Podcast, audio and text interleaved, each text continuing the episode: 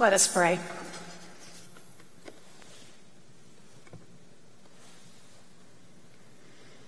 May the words of my mouth and the meditations of our hearts be pleasing to you, O God, our rock and our redeemer. Amen. A letter from a World War II soldier. June 5th, 1944, U.S. 44th Artillery, England. My dear sister Judith, I hope this letter finds you, your husband Corbin, and all of our family well. I pray daily, thanking God for my life and my gifts of medicine that I am able to use in this war. I pray for you and our family that God will sustain you. I hope the stress and strain of this wartime has not dampened your spirits. Continue to stay strong as you work from home to support us, as we stand in the name of freedom and liberty for all. Last night I feared that I might die. The bombs were coming down like rain showers, and I jumped into the nearest foxhole that I could find to keep from being hit. As I reached down, my hands touched metal, and after much fumbling and my imagination taking over, I was certain of what lay beneath me, a live bomb. I prayed throughout the night that I would be able to stay as still as possible, for I knew any movement could be deadly. Today, I am back to my duties as the unit's doctor. My medical training has served me well. I must make decisions about each soldier who comes before me with an ailment. The obvious wounds and loss of limbs are easy to send to the infirmary. However, I am seeing more and more men with vague symptoms, and I am often the deciding factor between a few days in the infirmary out of their nerves and fear, or sending someone feigning illness back to the front lines where they most certainly might die.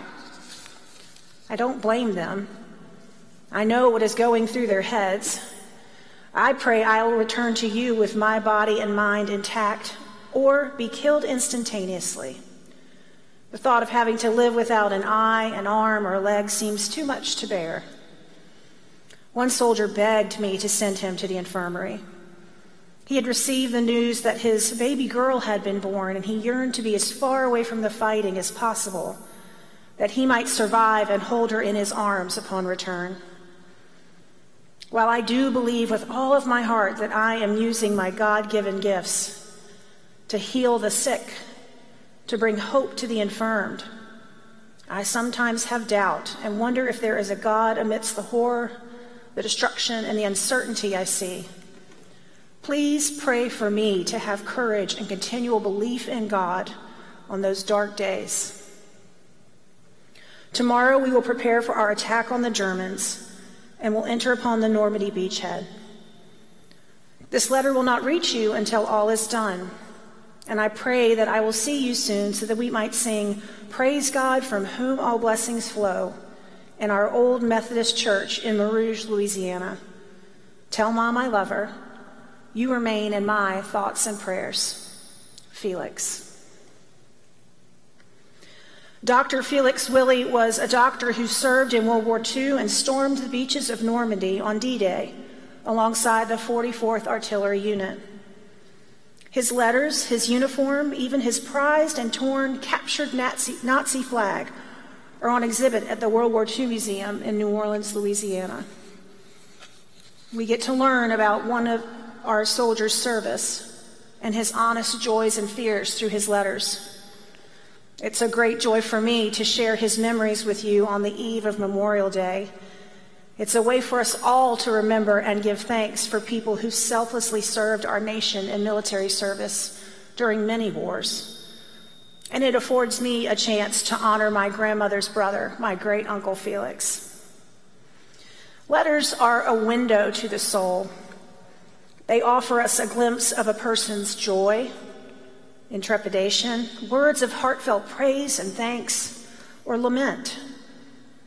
Letters are stories that come to life through imagery and emotions, with words of exclamation, tear-stained pain and sorrow, pleas for help or requests for prayer.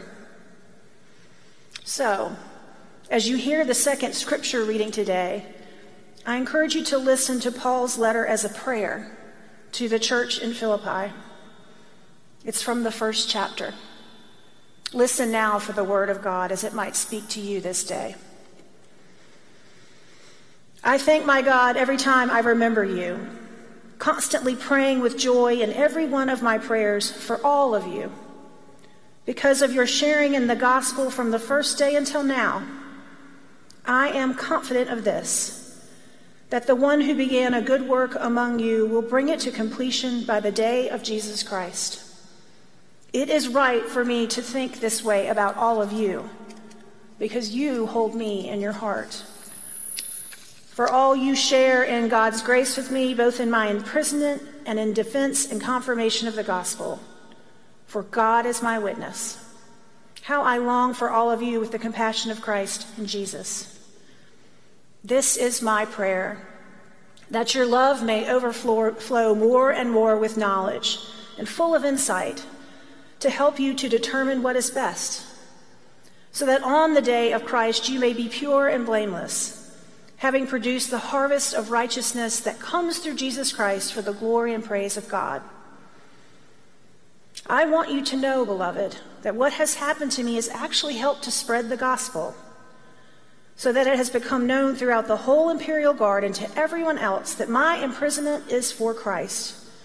And most of the brothers and sisters, having been made confident in the Lord by my imprisonment, dare to speak the word with greater boldness and without fear.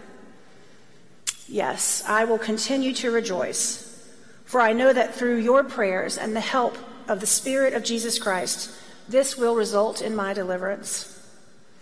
This is the word of the Lord. Thanks be to God. Paul's letter to the faith community in Philippi is often characterized with two emotions, joy and lament. I am impressed with Paul's joyful spirit and zeal, his thanksgiving to God because he wrote this letter while in jail, awaiting his sentence. I wonder if I were faced with the same situation, would I be joy-filled? Would I stay faithful to God's sustaining love and power, cling to the hope that Jesus Christ is larger and stronger than prison walls, the fear of death, the knowledge that I might not see people I love again? Well, knowing me, and you may not know this about me, I might have more of a tone of lament. I go to the worst case scenarios. Sometimes I'm worrisome and doubt-filled. And I wonder if each time I received a letter, it might remind me that we are apart. Each letter might remind me that I must suffer alone. Biblical commentators state that joy and lament are congruent emotions for Paul to feel. They are not in opposition to one another. Scholars see this letter as one of his most intimate writings, one where he, in essence, allows the church to read this letter as a window into his soul. Paul has always been one of those great models of discipleship we look to for inspiration and honesty. And this portion of his letter reminds us that even in prison, Paul thanked God for the gift of his friends.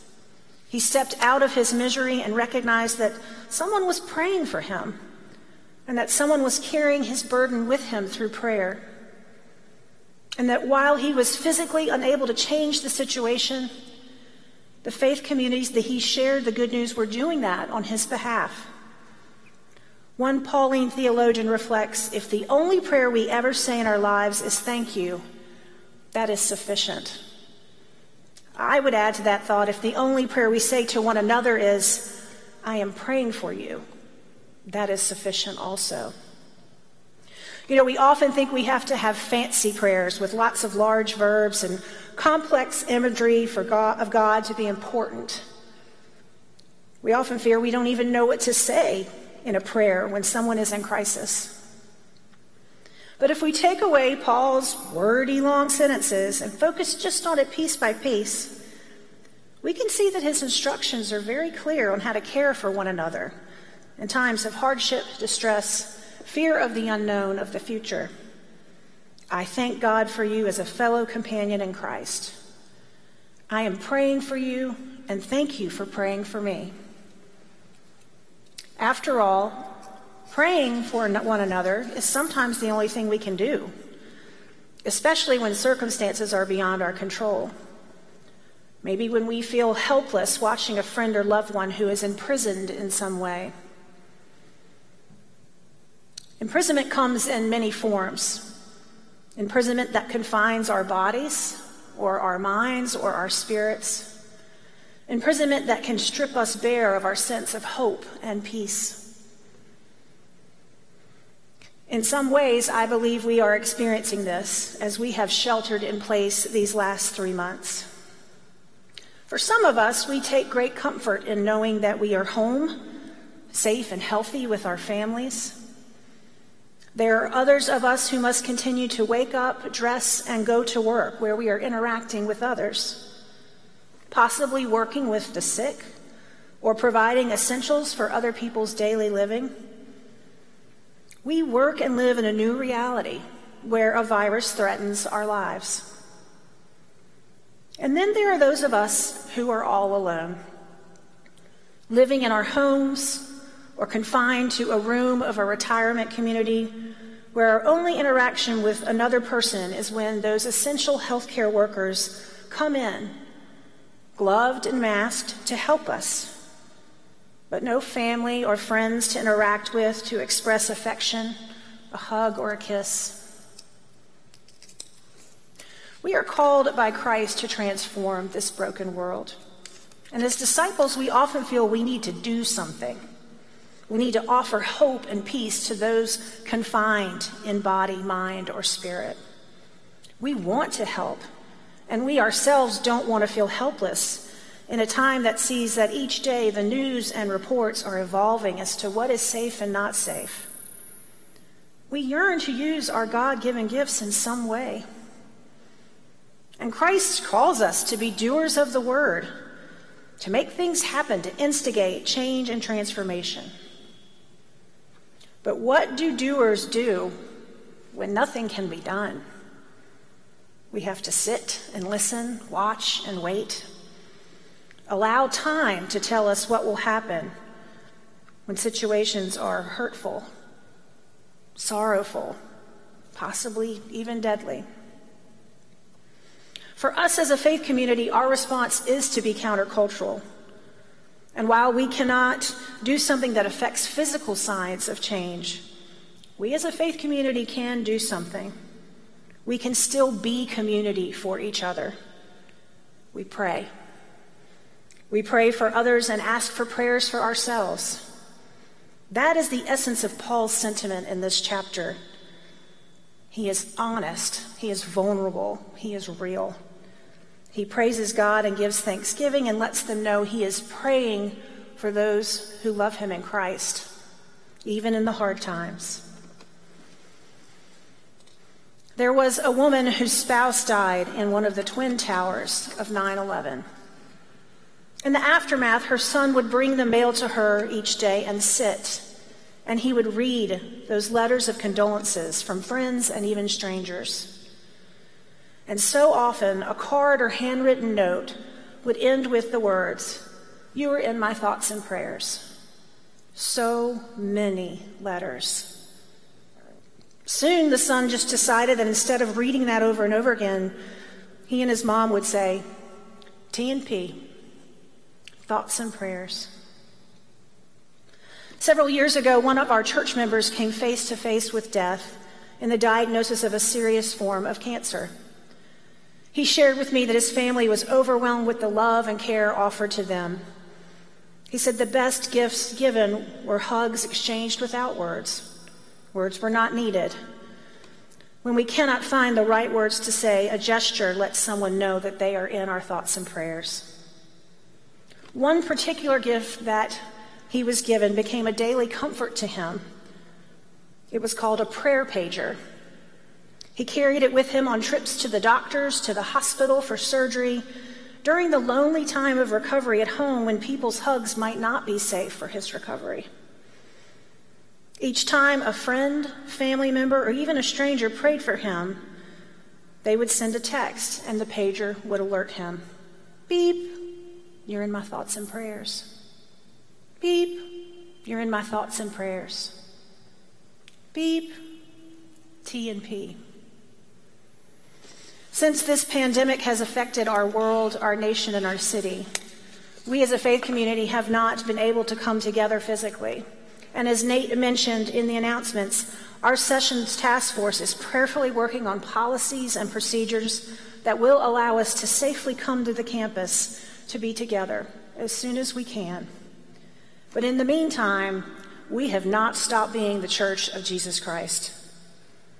Many of us have learned how to connect and have community through Bible studies, children's story time, godly play, staff meetings, and committee meetings via Zoom, a virtual community. It keeps us tethered to one another in this time of isolation. Isolation that might feel like imprisonment to some, although we know it is for our safety. Others have felt comfortable continuing to mask up and serve meals to those who are hungry through Hot Dish and Hope or other initiatives that are in our city. From a pastoral care perspective, I have been astonished with how many of you have signed up for our Pen Pal program. We've had over 200 volunteers writing to one another, volunteers that include children, youth, and adults of all ages, offering T and P to one another. Whether it is letters to 50 of our members who are in healthcare professions, who either continue to work or have to make difficult decisions about their medical practices, T&P. Our session members writing notes of celebration to 70 of our students graduating from either high school or college, and then of course the new initiative that our elders will be contacting our whole congregation, T&P. Notes of care, love, and hope to develop a friendship with over 150 of our members who live alone in their own homes or are isolated in a skilled care facility. T&P. I have received wonderful reports back from people who have volunteered, people who have received these letters, notes, cards, email exchanges, and even phone calls. One member in particular who has been isolated in his room for 3 months in a skilled care unit, unable to see his wife because she lives in a separate apartment, shared with me that he was overwhelmed and deeply moved by the letter he received from one of our youth. He stated he had no idea that our young people would be leading the way in sharing Christ's love during this time of uncertainty. This youth has continued to call him, and they have struck up a friendship. 2 other of our young adults who were assigned names have had similar experiences where letters are being exchanged weekly to people they've never met, but know that they are a part of the body of Christ and can be reminded that their faith community has them in their thoughts and prayers. And yet another member reported that the person to whom she was assigned, they have so much in common. She enjoys their weekly connections and said they might even meet up in a park and take a walk. I wonder how Paul's spirits might have soared with a message from one of the churches that he started, had they been able to connect quickly with him in some way while he was confined, even simply with the words, "Paul, don't give up on hope. God is with you, and we thank God for you." T and P. Reminders that love is being shared and God's Holy Spirit is present. Paul was not alone in his struggles, and neither are we. What we are facing, we face together. We are the hands, the feet, the heart of Christ. We are the church for one another. Since 1868, the United States has observed Memorial Day, a day we remember those who have fought and died in battles in the name of our country by decorating the soldiers' graves with flowers or American flags, or participating in local and national tributes to ensure that the sacrifices of many are not forgotten. In the year 2000, Congress passed the National Moment of Remembrance Act, asking all Americans to pause wherever they will be at 3 p.m. in their local time and just for 1 minute, lift up silence tomorrow. Silence that for us as Christians include prayers of thanksgiving and remembrance for those who have died for our nation, and thoughts and prayers for their families. May we continually remember that we are the Church of Jesus Christ. Until I see you again in person, you will be in my thoughts and prayers. T&P on this Lord's Day. Amen.